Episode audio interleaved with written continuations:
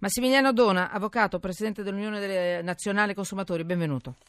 Eccoci qui, buonasera Grazie. Manuela. Allora, questa è una notizia che abbiamo affrontato insieme qualche tempo fa, è una battaglia che mi interessa.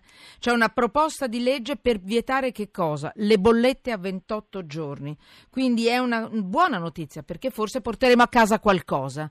Eh, è un'eccellente notizia, Manuela, perché purtroppo... Eh, spieghi a chi ci ascolta di che cosa si tratta, sia la proposta di legge, ma prima di che cosa stiamo parlando, di queste Certamente. bollette 28 giorni. Prego. Parliamo di questa iniziativa che hanno preso gli operatori della telefonia, praticamente tutti i grandi operatori della telefonia mobile e fissa, di cambiare la eh, periodicità di invio delle bollette. In pratica cosa vuol dire?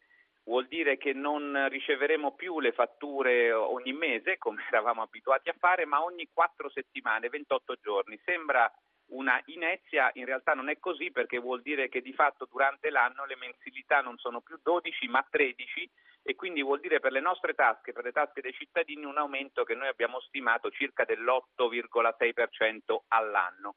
Ora noi abbiamo lanciato una campagna che ha avuto un grandissimo successo, tuttora si può aderire no fattura 28 giorni e gli esiti sono molto positivi, infatti festeggiamo, ne avevamo parlato anche insieme a te, l'iniziativa del, del, del Partito Democratico che ha eh, di fatto aggiunto o perlomeno proposto di aggiungere alla legge di bilancio una norma che imponga invece per legge la eh, fatturazione eh, mensile, non solo per la telefonia, perché c'è un rischio contagio, noi ne parlavamo. Parliamo di telefonia fissa, eh, stiamo parlando, ecco, fissa, ricordiamolo. Sì. Ma c'è Ma un anche... rischio contagio perché già le pay TV, ad esempio, eh, alcuni operatori Sì. hanno cominciato a fatturare. eh, Quindi qualche risultato lo 28 stiamo portando avanti. Allora, Direi un ottimo risultato e dobbiamo ringraziare per ora la- se- le- le- l'onorevole Alessia Morani che si è fatta portatrice di questa iniziativa.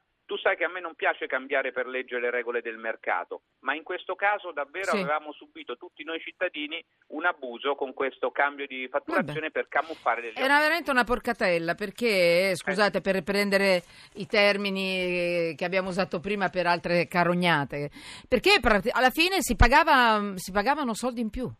Quindi non, c'è, non è accettabile. cosa, vedi Manuela che noi abbiamo Eh, rimproverato agli operatori è questa, se qualcuno vuole fare degli aumenti deve assumersi la responsabilità, Di- magari di migliorando dirlo. il servizio e Certo. di dirlo. Non si può passare attraverso questi escamotage perché vuol dire truffare i cittadini certo. e io l'ho detto a chiare lettere agli operatori della telefonia.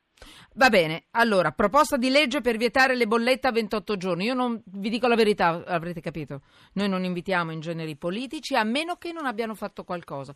Una buona proposta di legge, ci piace citarla, ci piace eh, menzionarla e l'iniziativa della nuova legge che porterà a casa probabilmente qualche cosa è dell'onorevole è un onorevole o una senatrice?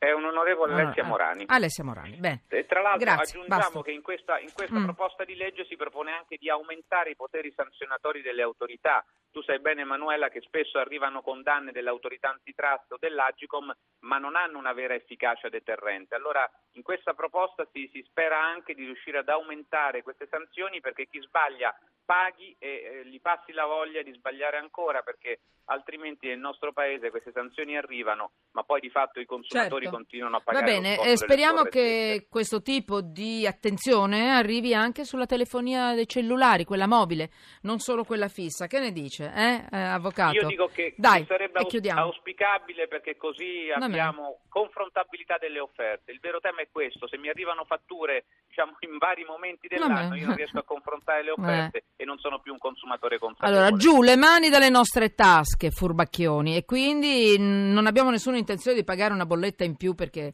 facciamo i magheggi con la lingua, con, eh, con, con l'italiano e via dicendo. Grazie, grazie avvocato, grazie Massimiliano Dona.